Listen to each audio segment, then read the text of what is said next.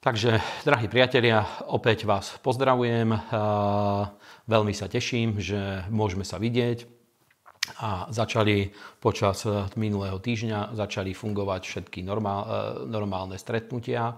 Takže začali sme mať bohoslúžby, mali sme už aj týždennú bohoslúžbu v stredu v Bratislave, vo štvrtok tu v Martine, v nedeľu sme mali bohoslúžby v Martine aj v Bratislave ale viem, že sú ešte niektorí ľudia, ktorí e, majú zábrany prísť na spoločné veľké zhromaždenia alebo z iných dôvodov sa zatiaľ nedostali na stretnutia, takže zatiaľ pokračujeme aj s týmito online vysielaniami už iba raz za týždeň a samozrejme v nejakej forme budeme sa to snažiť modifikovať, upgradeovať, aby dlhodobo mohli sme ostávať aj v online kontakte. Takže e, ešte raz vás pozdravujem a veľmi sa teším, že stále viacej sa život približuje k, tomu, k tým normálnym veciam, na ktoré sme boli zvyknutí. E, práve preto, že nie so všetkými sme sa stretli, rád by som vám odprezentoval takýto fantastický evangelizačný materiál. Je to miniknižka od Keneta Hegina, volá sa e, Neobvinuj Boha. A je to stará kniha, myslím, že 30 a viac rokov, určite je stará, ale jej odkaz je veľmi aktuálny aj počas tých eh, stretnutí už štandardných, ktoré bývajú, tak eh, veľmi silne som ju propagoval pre bratov a sestry, aby to využili ako vynikajúci evangelizačný materiál, lebo ak si spomeniete niekoľko týždňov dozadu, keď začala celá tá situácia okolo koronakrízy, pastor Jardo vtedy eh, povedal veľmi zaujímavý názor, povedal, že podľa neho budú ľudia, ktorí zareagujú na celú túto situáciu tak, že budú nahnevaní na Boha.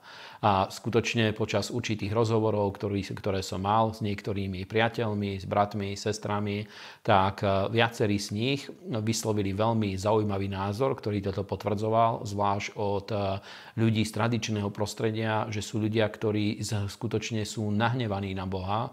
A práve táto knižka e, sa vie stať veľmi dobrým materiálom na to, ako nadviazať rozhovory a vytvoriť platformu, na základe ktorej dá sa s ľuďmi hovoriť evanílium evanielium.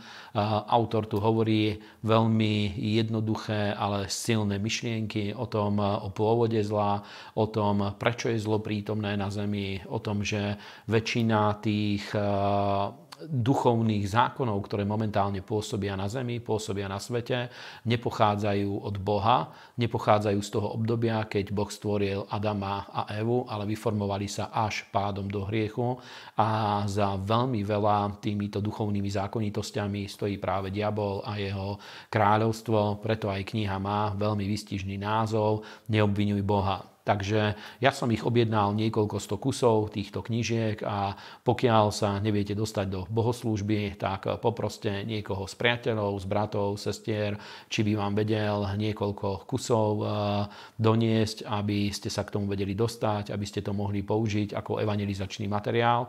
Ja viem, že aj pre, eh, pre nás je to celkom zaujímavý materiál. Ja sám niekoľkokrát do roka tie knihy tohto typu zvyknem prečítať, pretože zaberie to skutočne niekoľko minút, ale tie myšlienky sú veľmi silné, ale odkaz je veľmi e, aktuálny a zvlášť som o tom presvedčený, teda, že je vhodné použiť to ako evangelizačný materiál. Pokiaľ, e, pokiaľ ešte sme neboli teda v tom e, normálnom priamom kontakte, ale podporujete Božie dielo aj týmto online spôsobom cez elektronické bankovníctvo.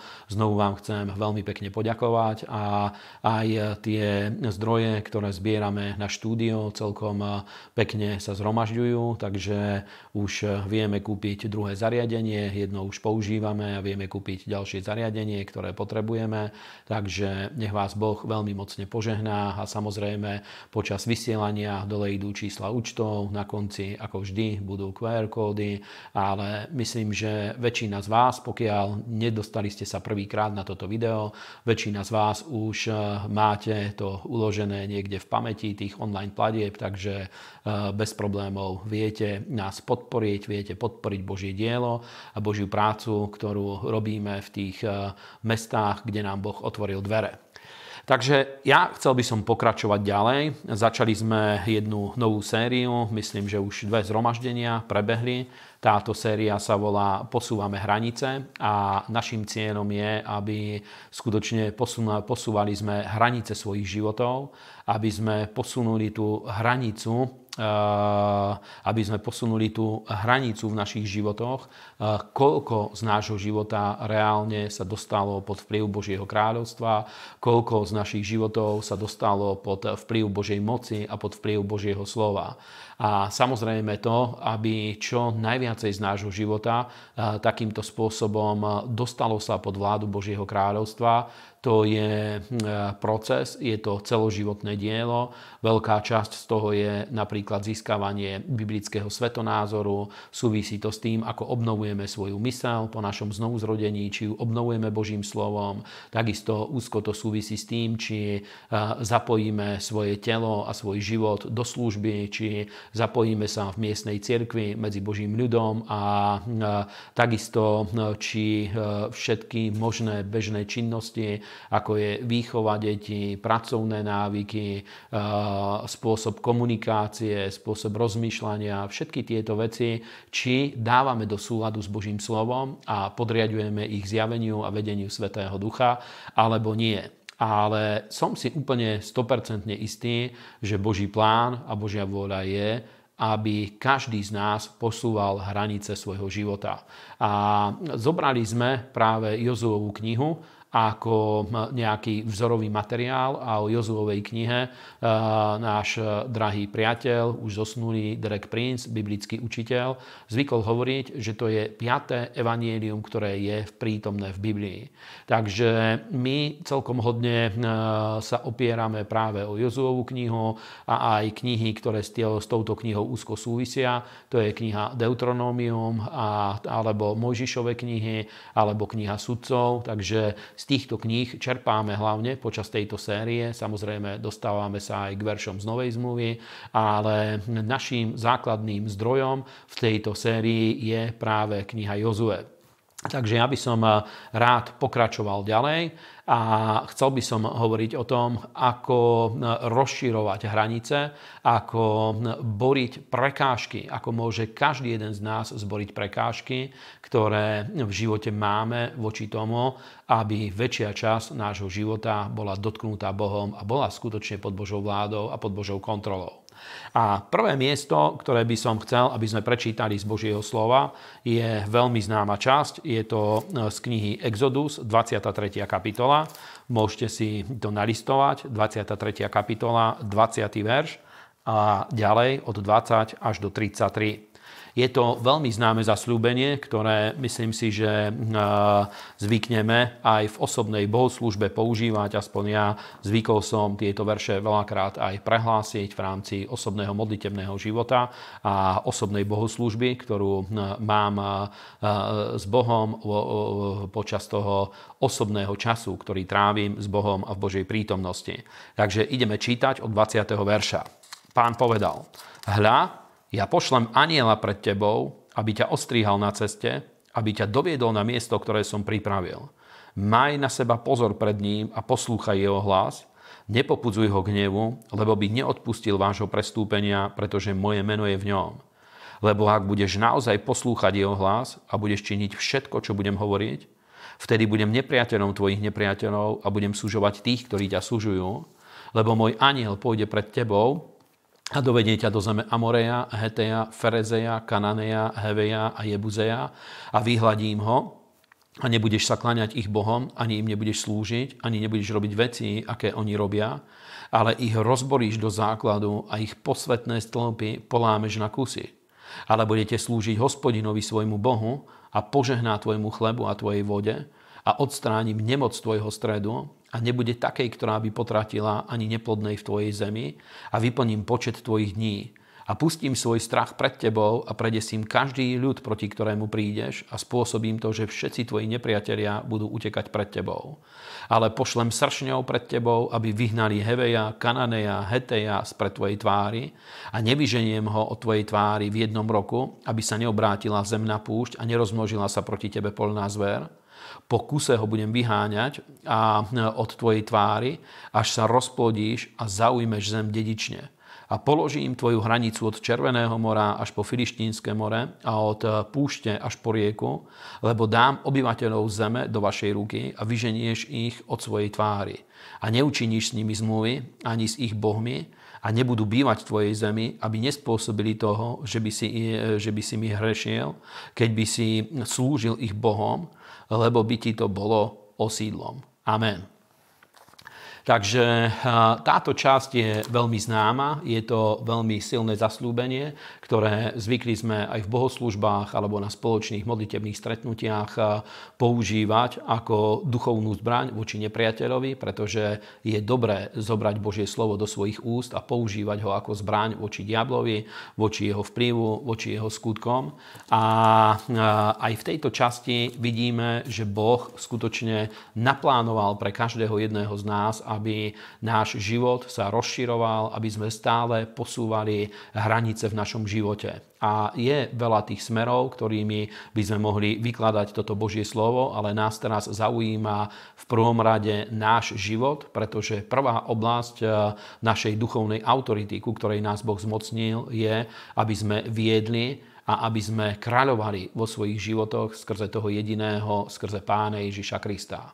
Druhá dôležitá vec, ktorú vidíme, ktorú nám Božie slovo zjavuje, je, že e, vyzdvihuje ten život bez kompromisov, o ktorom sme začali hovoriť, lebo hovorí, že neučiníme zmluvu s tými obyvateľmi e, zeme, ktorí tam žili predtým a to sú práve tie rôzne návyky, zlozvyky, hriechy, postoje, myšlienky, ktoré stali sa súčasťou nášho života ešte pred našim znovuzrodením, stali sa súčasťou nášho myslenia, stali sa súčasťou našich životných rituálov, ktoré prebiehajú v rodinách, alebo v práci, alebo na rôznych miestach, v medziľudských vzťahoch, alebo môžu sa týkať dokonca aj takých oblastí, ako je intimná oblasť, oblasť intimného života a ďalších oblastí, ktoré je možné, že mnohé z nich boli vyformované ešte pred našim znovuzrodením, boli vyformované ešte predtým, ako sme uverili v Pána Ježiša Krista a patria do tej kategórie márneho spôsobu života, ktorý sme zdedili od svojich predkov. Môžu byť také oblasti, ktoré dokonca ani sme nezdedili od svojich predkov, ale skrze démonický vplyv, priamy vplyv démonov je možné, že a, a hriechu je možné, že v nejakých oblastiach diabol vyslovene vytvoril svoje kolónie, vytvoril také osady, by sme mohli parafrázovať, ako osady v nejakom mieste, v nejakej oblasti nášho života, odkiaľ snaží sa oberať nás o životnú energiu energiu, oberať nás o, o životný komfort, oberať nás o, o silu, ktorou by sme mohli slúžiť Bohu, ktorou by sme mohli požehnať iných ľudí. A to je práve ten cieľ, prečo nepriateľ sa snaží udržiavať nás v týchto rôznych oblastiach. A skutočne život v kompromisoch v rôznych oblastiach, na začiatku, keď sa niekto znovu zrodí, sú tie oblasti, ktoré veľmi rýchlo prídu pod Božiu kontrolu. Dá sa povedať, že skoro okamžite, iba samotným znovuzrodením. Veľké kroky dopredu sú získame tým, že sa pokrstíme vo vode, sme pokrstení Svetým duchom a začneme aplikovať Božie slovo v našom živote. Ale potom sú oblasti, ktoré už nie, povedzme, že skoro automaticky alebo skoro samé prejdú pod našu kontrolu, prejdú pod kontrolu Božieho kráľovstva, ale sú oblasti, o ktorých hovorí Boh, že my za to musíme bojovať, aby tieto oblasti sa dostali ďalej. Tieto obla- týmito oblastiami môžu byť napríklad rôzne dlhotrvajúce alebo nevyliečiteľné chronické choroby. Môže byť veľmi veľa týchto oblastí. Môže byť to, že e, niekto potrebuje bojovať o to, aby jeho materiálny život sa posunul niekde ďalej Veľmi veľa je tých oblastí, ktoré teraz nemáme čas úplne dopodrobná vymenovávať, ale myslím, že eh, odkedy sme začali túto sériu, ja som dostal veľmi veľa dobrých referencií, teda som presvedčený, že ku väčšine z vás to hovorí a viete si nájsť tie oblasti, ktoré práve sa dotýkajú vás, ktoré sú aktuálne pre vás teraz v tomto čase a teraz v týchto dňoch. A ďalší fakt, ktorý nám potvrdzuje Božie slovo, ktoré sme prečítali, je to, že Boh hovorí, že nevyženie nepriateľov naraz, ale hovorí, že postupne tak, ako pôjdeme stále ďalej, on bude pred nami eh, dávať strach na našich nepriateľov. A to je pravda, že diabol sa veľmi, veľmi bojí, nepriateľ, náš nepriateľ, diabol a duchovné bytosti, ktoré reprezentujú jeho kráľovstvo, majú doslova až panický strach pred ľuďmi, ktorí poznajú svoju autoritu, ktorí sú odhodláni žiť podľa Božieho slova, poznajú svoje duchovné práva, poznajú moc znovuzrodenia, sú naplnení Svetým duchom a sú pripravení používať duchovné zbranie. Týchto ľudí sa nepriateľ vyslovene desí a bojí presne tak, ako Boh to povedal, že predesím každý ľud, proti ktorému pôjdeš, proti ktorému prídeš. Takže my stojíme v tom víťazstve, ktoré je už dopredu rozhodnuté.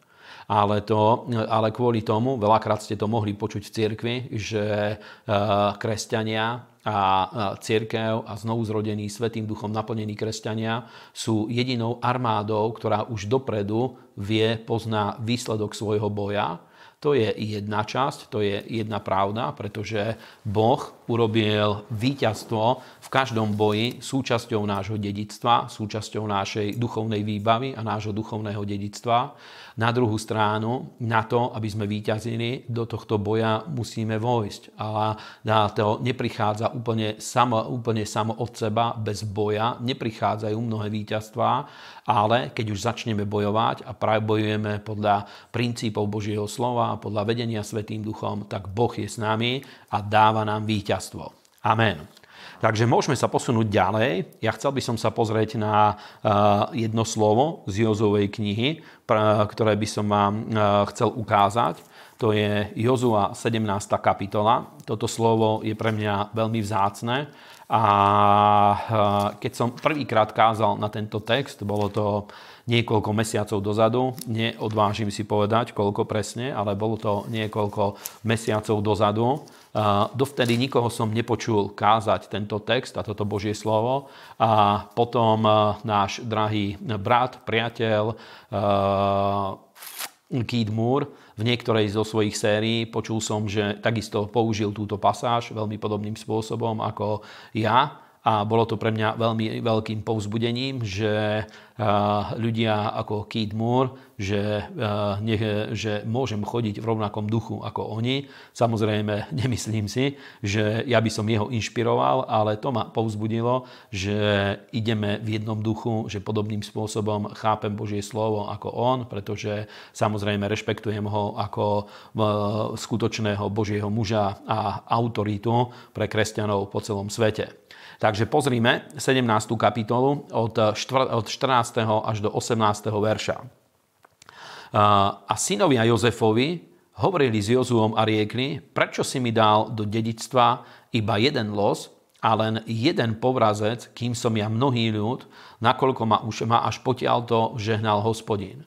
A Jozua im riekol, ak si ty mnohý ľud, pretože e, e, nože choď hore do lesa a tam si vysekáš v zemi e, Ferezeja a v zemi Refajmov a keď je tesný vrch Efraimov a synovia Jozefovi riekli, Nepostačí nám ani ten vrch a železné vozy má každý kananej, ktorý býva v zemi údolia, lebo hľa, ten, ktorý býva v Betšeáne a v jeho mestečkách, i ten, ktorý býva v údolí Izraela, a Jozua riekol domu Jozefovmu, Efraimovi a Manasesovi, takto, ty si mnohý ľud a máš veľkú silu.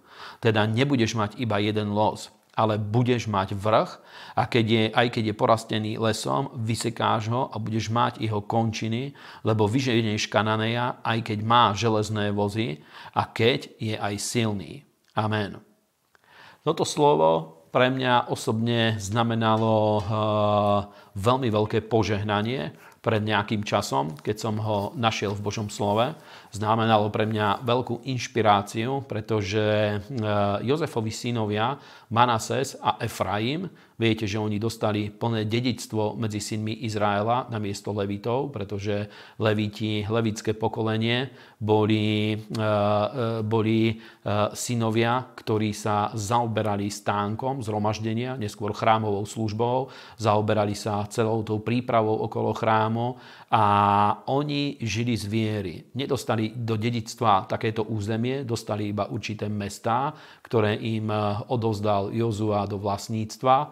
A, a niektoré z nich boli útočištné mestá, kde sa mohli utiecť tí ľudia, ktorí neúmyselne zapríčinili úmrtie alebo nejakú škodu svojim bratom, neúmyselne, tak sa mohli utiecť do týchto útočišných miest a pokiaľ niekto od nich vyhľadával uh, ich zodpovednosť a chcel, aby boli súdení, tak starší týchto miest uh, vypočuli toho, ktorý niesol, ktorý niesol, niesol obvinenie a keď rozsúdili, že človek je nevinný, že skutočne sa to stalo neúmyselne, tak mali ochranu v týchto mestách, boli pod ochranou starších toho mesta a v hraniciach mesta, pokiaľ žili, nikto ich nesmel ublížiť. Toto je veľký obraz samozrejme nášho, e, nášho kresťanského života. Sú tieto útočišné mestá, ale nemáme čas teraz sa tým zaoberať. Takže e, Leviti nedostali e, celé dedictvo, celé územie, dostali iba v každom každom pokolení niekoľko miest a ich e, život bol e, zaopatrovaný z bohoslúžby, zo svetoslúžby, z finančných obetí a z materiálnych obetí, ktoré prinášali synovia e, Izraela a je to predobraz fungovania cirkvi, predobraz fungovania služobníkov, ktorí sú medzi Božím ľudom, že ich existencia je zaopatrovaná zo služby. A nie je pravda, samozrejme, že cirkev nie je žiadna ani firma, ani nič podobné. Církev, eh, církev je Boží dom a aj keď tu prebiehajú dary, prebiehajú rôzne zbierky, keď aj sú služby natoľko silné, že môžu zaopatriť svojich pastorov alebo služobníkov, tak to neznamená, že človek s tým môže narábať ako chce, ale prvoradé je, aby bol dostatok peňazí na budovanie služby a až keď sú naplnené potreby, zaplatené všetky možné rôzne nájmy a sú dostatočné zdroje na rozvoj, môže v určitej miere dostať odmenu ten, ktorý služobník, ten, ktorý pastor, podľa toho, ako sa zborom darí. A e, teda medzi synmi Izraela Jozefovi synovia dostali jeden diel na miesto Levitov a jeden diel prirodzene, ktorý patril Jozefovi. A keď im vymeral Jozua to územie, ktoré dostali, na nich bolo veľké požehnanie. Boh o nich povedal, že keď niekto bude hovoriť o požehnaní, nech ich dávajú za príklad, že nech je požehnaný tak, ako Efraim a Manases, nech také požehnanie je na ľuďoch a učinil ich nejakým prototypom požehnania. A práve preto ten diel, ktorý dostali prirodzene, zdal sa im primarý. A preto cítili, a to veľakrát sa stane aj e, kresťanom, ktorí začnú slúžiť, ľuďom, ktorí, sa ktorí začnú žiť z viery, stane sa, že človek cíti, že ten život, ktorý žije, mu je príjmaný, že mu patrí viacej, lebo čím viacej poznáme pána Ježiša Krista, čím e, sme silnejší v duchu, čím e, viacej spoznáme svoje práva a dedičstvo, tak to veľakrát vypôsobí, že v človeku začne pracovať Svetý Duch, začnú v nás pôsobiť sny, vízie o raste, o rozšírení a veľakrát sa dostaneme do situácie, kedy e, cítime to, že ten život, ktorý žijeme, je nám prítesný a chceme sa rozšíriť ďalej. A ak, si sa niekedy dostal, ak ste sa niekedy dostali do takej situácie, viete, že to je veľmi dobrý stav, pretože v človeku taká svetá nespokojnosť eh, začne pracovať. To nie je nevďačnosť, pretože my sme vďační za všetko dobré, čo Boh robí v našom živote, za každý dar, za každé jedno požehnanie sme vďační. Ja môžem povedať o sebe a aj o mnohých ľuďoch, ktorých poznám, nemôžem úplne za každého povedať, ale viem o mnohých ľuďoch, ktorí aj po rokoch, aj po desiatkách rokoch, stále sme vďační za každú jednu vec, ktorú Boh urobil v našom živote. Teda tu nejde o žiaden postoj arogancie, nejde tu o žiaden eh, postoj nevďačnosti, ale je to taká svetá nespokojnosť, že človek cíti, že ten život, ktorý momentálne žije, je mu pritesný a musí sa pohnúť niekde ďalej. A myslím, že to je celkom prirodzené. Niekedy sa to stane napríklad mladí ľudia, keď vstúpia do manželstva, kúpia si nehnuteľnosť, kúpia si byt, jednoizbový, dvojizbový, trojizbový a podľa toho, ako kto má možnosti. A počase možno keď prídu deti, tak začnú cítiť, že je čas posunúť sa niekde ďalej a začnú sa pozerať po väčšej nehnuteľnosti, po prípade potom, aby e, si kúpili rodinný dom, pokiaľ e, sú na to vnútorne nastavení, alebo hľadajú tú možnosť zmeny a posunúť ďalej. To hovoríme o prírodzenom živote. A v duchovnom živote je to veľmi podobné, že e, nie je nejaké obdobie, kedy vieme byť šťastní v tom, čo sme, ale prirodzene náš duchovný rast očakáva to, aby sme sa pohli ďalej. A tak je to práve preto, ja hovorím v týchto dňoch túto sériu o posúvaní hraníc, pretože aj náš duchovný život veľakrát príde do takého stavu, že prestávame byť spokojní s tým, čo je a chceme sa posunúť niekde ďalej. A samozrejme, že tento postoj nesmie byť eh, vyprovokovaný, ja neviem, eh, závisťou, nesmie byť vyprovokovaný, pretože viete, že žiadosť po majetku, po žene, po oslovy, to, čo môžeme pripodobniť autu, alebo po firme niekoho iného, ani jeho pole, ani nič iné, nebudeš žiadostivý. To je medzi desiatimi prikázaniami. To hovorí o tom, že nie žiadostivosť má motivovať ľudí, žiadosť alebo závisť má motivovať ľudí k tomu, aby sa posúvali dopredu, lebo viete, že niekedy ľudia tak rozmýšľajú, že prečo susedia to majú a my nie, tak kúpme si aj my, alebo urobme aj my niečo podobné prečo napríklad tento brat má to a ja nemám. Tak aj ja sa mu chcem vyrovnať, ale týmto spôsobom samozrejme život nefunguje, ale adekvátne k tomu, ako u nás prebieha duchovný rast, tak nech Svetý duch a Božie slovo vytvárajú v našom vnútri sveté túžby a vtedy, keď je to výsledok duchovného rastu, prirodzene človek príde na to, že život, v ktorom sa nachádza, je mu prítesný a chce sa posunúť ďalej. A vtedy povedal eh, Jozua zaujímavú vec, povedal synom Izraela a hovorí, že áno, je to pravda, ty si silný, ty si eh, mnohý ľud a silný, preto pôjdeš a eh, dobiješ si ďalšie územie, aby si sa posunul ďalej.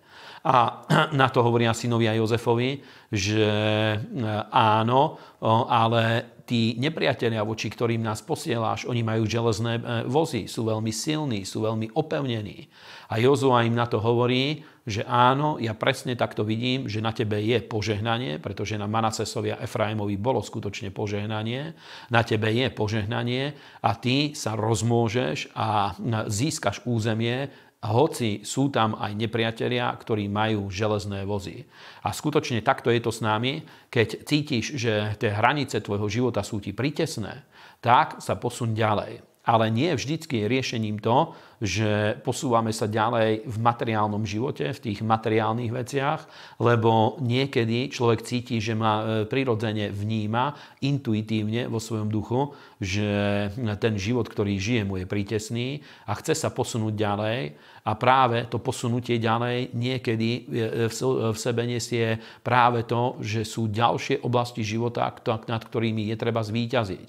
Napríklad, keď niekto dlhodobo ako kresťan žije s tým, že robí kompromis v oblasti určitých hriechov alebo zlozvykov, oblastiach, o ktorých cítil Božie vedenie alebo vie na základe Božieho slova, že to nie je správne a nič s tým nerobí, poviem vám, toto veľakrát vie byť e, dôvodom o mnoho väčšej frustrácie ako to, či dosiahol nejaký materiálny úspech alebo nedosiahol, pretože veľakrát e, ten materiálny úspech aj keď ho ľudia dosiahnu, tak si ho nevedia užiť. Tak ako aj kazateľová kniha hovorí, že niekto niekomu Boh dá, aby zhromažďoval majetok, ale nevie si ho užiť a nevie z toho mať žiaden pôžitok.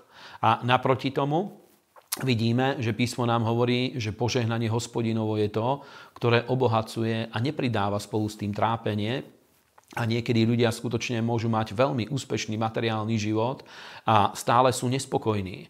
A niekedy to vidíme aj u kresťanov. Proste myslí si, že je nespokojný, pretože, ja neviem, nemá nové auto a kúpi si nové auto a je rovnako frustrovaný, ako bol predtým. Alebo myslí si, že eh, je dôvodom jeho nešťastia, jeho vnútorného neuspokojenia je, že ešte eh, si nekúpil väčšiu nehnuteľnosť a keď ju dosiahne, je rovnako frustrovaný ako predtým a podľa mňa veľakrát tie dôvody sú ukryté niekde úplne inde, pretože ľudia bojujú so svojimi vnútornými nepriateľmi a veľakrát zle to vyhodnotia, že dôvod ich frustrácie je, je to, že ešte niečo nedosiahli, niečo sa im nepodarilo kúpiť.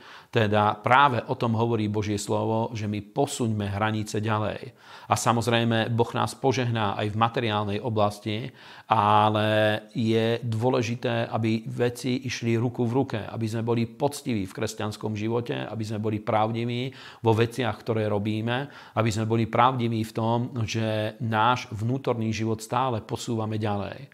A ja osobne to chápem tak a videl som, že u mňa to tak veľakrát fungovalo, že keď som posunul tieto vnútorné hranice ďalej, posunul som tie hranice svojho duchovného života ďalej, spolu s tým prišlo aj to no, prirodzené požehnanie, pretože tieto veci veľakrát súvisia jedno s druhým. Takže ja mám vrúcne odporúčam, aby ste, keď cítite to vnútorné napätie, keď niekto cíti to, že jeho život mu je pritesný, rozhodni sa, že chceš skoncovať s rôznymi kompromismi. Rozhodni sa s tým napríklad, že eh, keď sa to týka manželstva, že nechceš bojovať so svojím manželským partnerom, ale chceš bojovať s diablom. Lebo niekedy dá sa vidieť, že eh, sú ľudia natoľko súťaživí, že miesto toho, aby v manželstve vytvorili jeden spoločný silný tím, ktorý bojuje pre pána, tak súťažia jeden medzi druhým. Napríklad, kto je schopnejší, ja neviem, v jazykoch, kto získa lepšiu kariéru, kto zarobí viacej peňazí. A to myslím si, že diabol presne toto snaží sa urobiť, pretože dom rozdelený proti sebe neobstojí a práve manželstvo je jeden z tých príkladov, kde je veľmi dôležité vytvoriť jeden spoločný tím, jednotu a spoločný tím, ktorý spoločne ide proti nepriateľovi. Ale viem, že niekde, niekedy to môže trvať dlhšie, kým ľudia tieto veci pochopia, alebo môžu byť iné oblasti, v ktorých robili sme kompromisy a je treba tieto kompromisy odstrániť a posunúť sa niekde ďalej. Teda nebojujme s nepriateľmi, našimi nepriateľmi nie sú bratia a sestry v cirkvi, niekedy toto sa preniesie, táto súťaživosť medzi bratov a sestry, ale našimi nepriateľmi nie sú ani bratia a sestry v cirkvi. Naším nepriateľom je diabol, hriech a duchovné mocnosti. Takže no, buďme v tomto múdri a posuňme hranice života ďalej a Boh o nás hovorí, že my sme silný ľud a vieme sa posunúť ďalej. Aj ty osobne patríš medzi silný ľud, aj to prosím ťa povedz, ja som silným ľudom a posuniem sa ďalej. Amen. Takže nech vás Boh v tomto požehná. Môžeme pozrieť jedno ďalšie slovo, ktoré hovorí o tom, aké sú podmienky tohto rozvoja. A teraz to začína byť veľmi vzrušujúce. Ja už v tých predchádzajúcich stretnutiach uh, som spomenul niekoľko myšlienok a chcel by som teraz aj vám ich ukázať v Biblii, ktoré sú.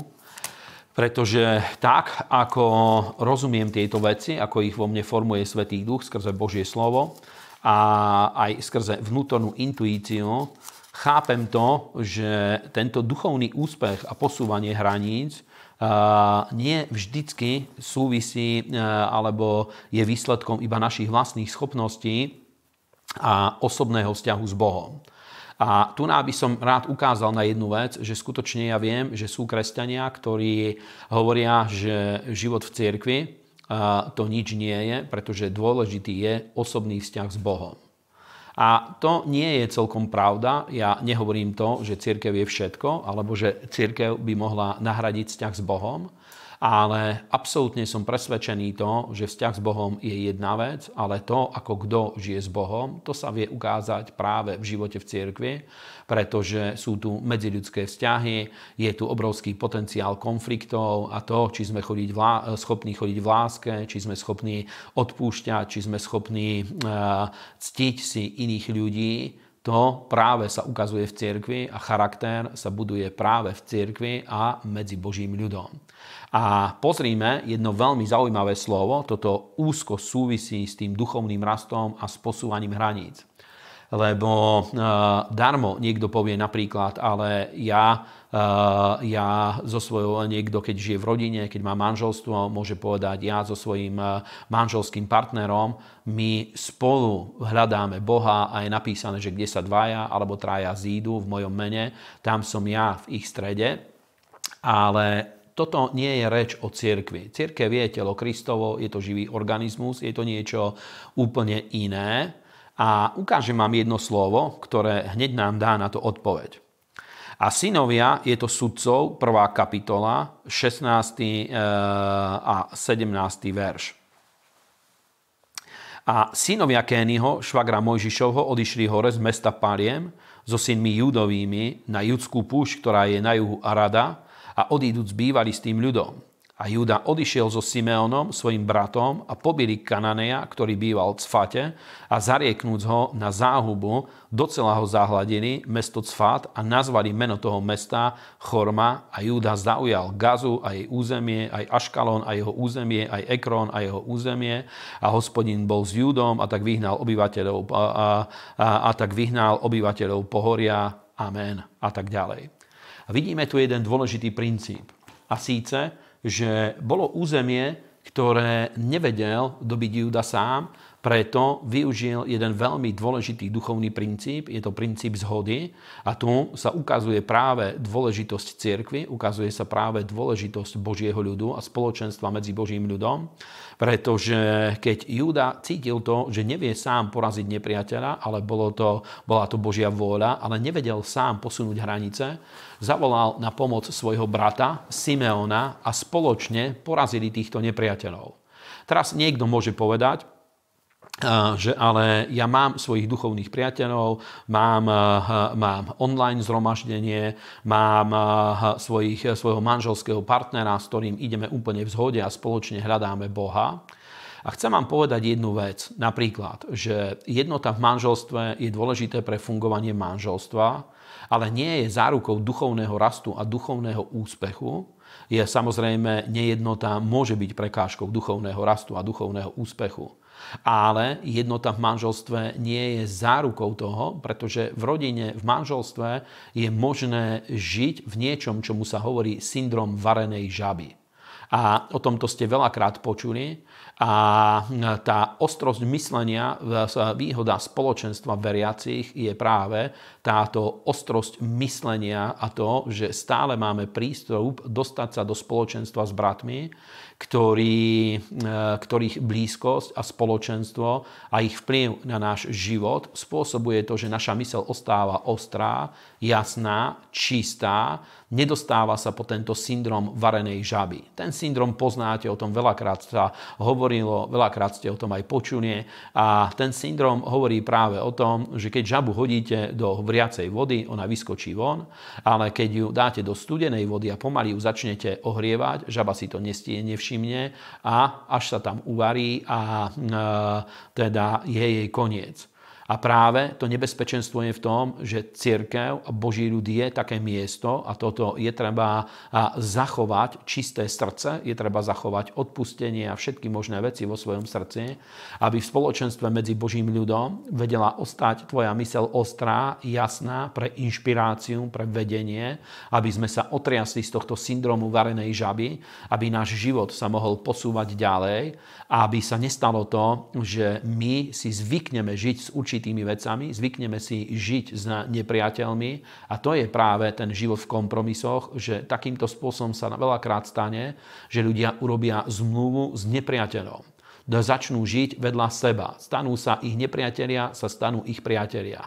A duchovne to znamená toľko, napríklad, že samozrejme, keď ja nežijem v spoločenstve medzi Božím ľudom a robím kompromisy v rôznych hriechoch, v životných postojoch, pokiaľ nie som medzi Božím ľudom, toto nevinde najavo, alebo pokiaľ mám spoločenstvo ľudí, ktorí nemajú, nemajú tento pravdivý postoj, ale nehľadajú pravdu, ale iba určité duchovné skúsenosti hľadajú, aj tam sa to môže stať veľmi ľahko, že není odkryté, nie sú odkryté a konfrontované moje zlé vnútorné postoje.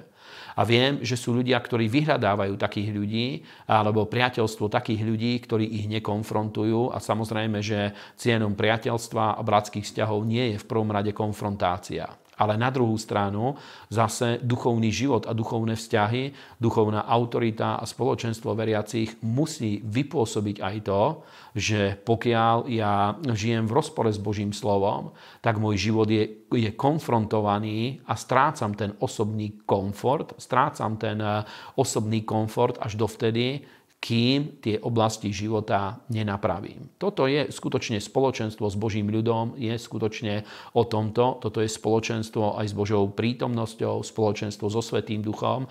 Presne v týchto oblastiach pracuje. A vidíme, to v Božom slove, že to je princíp, že sú oblasti, o ktorých Boh hovorí, že my nevieme ich dosiahnuť sami, práve preto, že svet nás môže uvariť, naše životné skúsenosti, rodinné prostredie, eh, manželstvo, ďalšie veci môžu vypôsobiť tento syndrom varenej, eh, varenej žaby ale keď prídeme do prostredia, kde je väčšia skupina ľudí, sú, určite sú tam ľudia, ktorí e, možná, že sú e, menej radikálni v nasledovaní pána ako my, ale určite sú tam aj ľudia, ktorí sú radikálnejší ako my. A práve toto spoločenstvo spôsobuje to, že sú ľudia, pre ktorých ja viem byť požehnaním a povzbudením a sú ľudia, ktorí zase ťahajú mňa. A vidíte v Biblii, že toto je všade. Napríklad, keď Ježiš vyslal svojich učeníkov, posílal ich po dvoch. A my vieme napríklad, že Apoštol Peter, o ňom hovorí Božie slovo, že on cestoval so svojou manželkou a so svojou rodinou, o tom hovorí Apoštol Pavol. Ale keď hovorí písmo, že, boh, že pán Ježiš poslal učeníkov po dvoch, tam nie je napísané, že dvaja, že on a jeho manželka, ale Peter a ďalší brat poslal ich ako dvojicu, aby išli a slúžili, pretože Ježiš vysielal učeníkov po dvoch a ich rodiny mohli ísť s nimi. A teda už to neboli iba dvaja ľudia, že muž a žena, ale boli to dvaja bratia, ktorí boli z tej istej služby, boli z toho istého zboru, spoločne prijali autoritu a ak to dovolovali možnosti, išli s nimi aj ich rodiny, alebo ich rodiny možno e, ostávali v tej privátnej sfére, ale pokiaľ išlo o službu, išli a boli spojení spolu a týmto spôsobom vedeli ťahať jeden druhého, pretože občas jeden mohol trošku sa unaviť alebo poľaviť, občas druhý, bolo možné, že niekedy jeden mohol mať, e, u niekoho sa mohol prejaviť ten syndrom varenej žaby, ale druhý to vyvážil a tak ďalej. A toto je obrovské požehnanie bratského spoločenstva a toto je zmysel života cirkvi. Môžeme sa pozrieť na ďalšie zaujímavé miesto. Pozrime knihu Deuteronomium 32, 29 a 30. Toto je zase veľmi, veľmi silné slovo ktoré uh, už som asi spomenul v rámci tejto série, ale nemal som ho minule nájdené, keď som ho, spomenul, keď som ho spomenul, ak si to dobre pamätám. Deuteronomium, 32. kapitola, 29 až 30. Áno, tu to je. Hovorí, toto je pieseň Mojžišova, ktorú spieval a bolo to jedno proroctvo, ktoré hovorilo o Izraeli a hovorí, oj, aby boli múdri, aby to pochopili, aby porozumeli tomu, čo bude s nimi potom.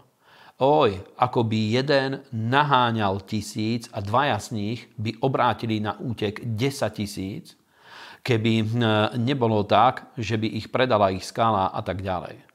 Teda Boh hovorí, že pokiaľ synovia Izraelovi chodia v tejto pravde, hľadajú v pravdivosti, pokiaľ nie sú ochotní robiť kompromisy, tak je táto sila, že jeden zaženie tisíc. A to je obrovská sila a ja vôbec toto nepodceňujem, že v živote každého jedného veriaceho je prítomnosť Svetého Ducha, v živote každého jedného veriaceho je prítomnosť Pána Ježiša Krista. Na druhú stranu, tu nám hovorí Božie slovo a my musíme chápať jednu vec. Toto veľmi veľa kresťanom uniká. Aký je rozdiel medzi služobnými darmi a aký je rozdiel medzi veriacimi. A tým nechcem hovoriť o sebe, pretože ja síce som služobník, ktorý je zaviazaný v cirkvi, ale to, či som služobným darom alebo nie, to musí preveriť ovocie a tak ďalej. Ale chcem vysvetliť jeden dôležitý princíp. Pretože samozrejme my nasledujeme pána Ježiša Krista. A Ježíš bol sám, chodil sám, bol s ním Boh a bol absolútnym motorom všetkých vecí. Ale vidíme, že už svojich učeníkov Ježíš poslal po dvoch a on založil církev a tak ďalej. A Ježiš je hlavou, my sme jeho telom tu na, na zemi. A o tomto vedú sa veľké diskusie a väčšina biblických učiteľov práve v tom sa zhoduje, že jeden veriaci, jednotlivec, nikdy nemôže mať to pomazanie, ktoré nosil Boží syn, Pán Ježiš Kristus. Aj keď Boh je s nami, je na našej strane, Kristus prebýva v nás, my sme chrámom Svetého Ducha. Jeden človek nikdy nemôže nosiť v plnosti to pomazanie, ktoré nosil Boží syn. Toto vie v plnosti nosiť iba církev a Boží ľud. A to je niečo veľmi zaujímavé, pretože je skupina ľudí, ktorí rozmýšľa takto, že ja nepotrebujem nikoho, lebo keď Boh je so mnou, nikto viacej sa nepostaví proti mne. A áno, je to pravda, aj to není pravda. Je to pravda, že Boh je s nami a tak ďalej, s každým jedným z nás, na druhú stranu, to, že my máme spoločenstvo s Bohom a to, že sme plní Svetého Ducha, toto nenahrádza bratské spoločenstvo a tú silu jednoty medzi kresťanmi, pretože tu nám vidíme, že Boh povedal, že jeden zaženie tisíc, ale dvaja desať tisíc.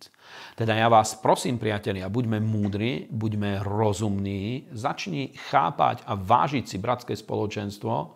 A ja teraz v tomto bode skončím a budeme pokračovať ďalej v, ďalšej, v, ďalšom, v ďalšom online stretnutí. Budeme pokračovať o tej dôležitosti bratského spoločenstva ešte ďalej, pretože spoločenstvo veriacich a spoločenstvo bratov je jedna z najdôležitejších vecí pre náš výťazný život, pre úspešný duchovný život a preto, aby sme rozširovali hranice svojho života stále ďalej a ďalej.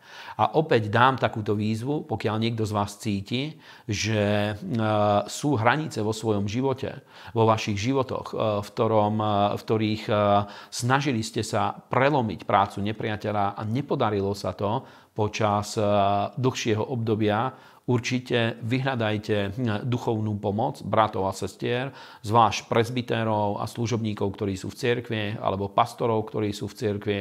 Naša služba už má aj rôznych podriadených pastorov, ktorí sú, ktorí sú hm, pomocnými pastormi v tej službe, do ktorej Boh povolal mňa a moju manželku. Teda môžete týchto pastorov kontaktovať, alebo môžete sa dostať aj priamo k nám, ku mne a k mojej manželke, alebo môžete kontaktovať prezbitérov, ktorí sú sú v zbore, ktorí no, sú osvedčenými bratmi a sestrami, aby, s vami sa, aby sa s vami zjednotili, pretože Božie slovo to hovorí, že slabého vo viere príjmaj nie na posudzovanie myšlienok, teda pokiaľ niekto v nejakej oblasti má slabosť, to nie je možné považovať za takú negatívnu vec, ako keď eh, niekto by mal čierneho Petra napríklad. Skorej ja takto chápem, že eh, je našim úprimným cieľom, aby každý, aj ten, ktorý v nejakej oblasti ešte nezvýťazil, aby sme mu pomohli v Božej milosti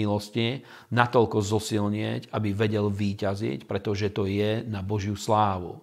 Teda keď niekto príde s tým, že je oblasť, ktorej e, potrebuje pomoc, občas sa stalo, že prišli bratia, ktorí e, otvorene priznali, že majú problém s pornografiou alebo s inými vecami vo svojom živote. Niekedy môže sa stať to, že prídu ľudia, ktorí vyzerajú veľmi úspešne a harmonicky a priznajú, že majú problémy v manželstve a tak ďalej. Toto nikdy z toho cieľom nie je to, že teraz ukázal u seba nejakú slabosť, ale práve ja takto chápem, že toto je jeden veľmi dôležitý predpoklad toho, aby Boží ľud fungoval v pravde, aby na tom mohla byť Božia milosť a Božia priazeň, aby Svetý Duch medzi nami fungoval, pretože je ten syndrom hrania formy, ktorý eh, sa dostáva, dostáva do cirkvy a takto funguje svet na základe pokritectva, ale našim cieľom nie je, aby medzi kresťanmi toto bolo prítomné. A samozrejme človek aj musí vedieť, že keď má určité boje, pred kým toto otvorí, koho toto ne, ne, neoslabí, koho to nezlomí, koho to nejakým spôsobom nezaťaží tak, že ledva vie uniesť sám seba svoje problémy a ešte ho niekto zaťaží týmto, treba vedieť, s kým rozprávať o týchto veciach Ale keď nájdeme takýchto ľudí na druhú stranu, tak vôbec to nie je o tom, že teraz ukážem, že ja mám čierneho, odkryjem karty a všetci uvidia, že ja mám čierneho Petra na svojej strane a budem považovaný za hlupáka alebo za čiernu ovcu pretože my vieme, že za väčšinou problémov stoja démoni, je tam prítomný hriech a to je náš nepriateľ.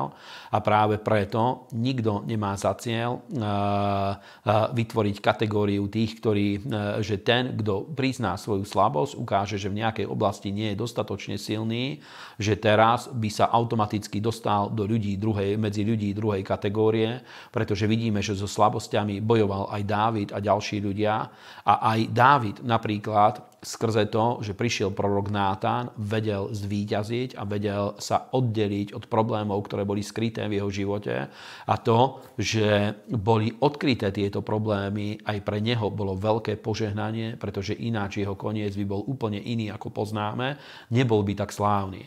Teda buďte múdri, nech vás Boh požehná, pomodlíme sa a budeme o týždeň pokračovať ďalej. Svetý Bože, my ťa chválime a vyvyšujeme a ja ti ďakujem za všetkých bratov a sestry. Ďakujem ti za každého, kto sa znovu narodil z vody a z ducha a ďakujem ti za tento potenciál rozširovať hranice a posúvať sa ďalej a ďakujem ti, že to je tvoja vôľa a tvoj plán pre život každého jedného z nás a modlím sa mení Ježiša Krista, aby dal si svoju milosť, aby pravda Božieho slova a páne pomazanie Svetého Ducha, pomazanie Ducha pravdy, aby spôsobilo to, aby páne E, každý jeden odvážil sa postaviť proti kompromisom, aby, páne, povstala tá vnútorná sila a smelosť, páne, posúvať hranice života ďalej. A páne, ďakujem ti, že to je aj tvoj plán a je to tvoja vôľa a ďakujem ti, že tvoje pomazanie je dostatočne silné na to, aby zničilo každé jarmo v mene páne Ježiša Krista. Amen.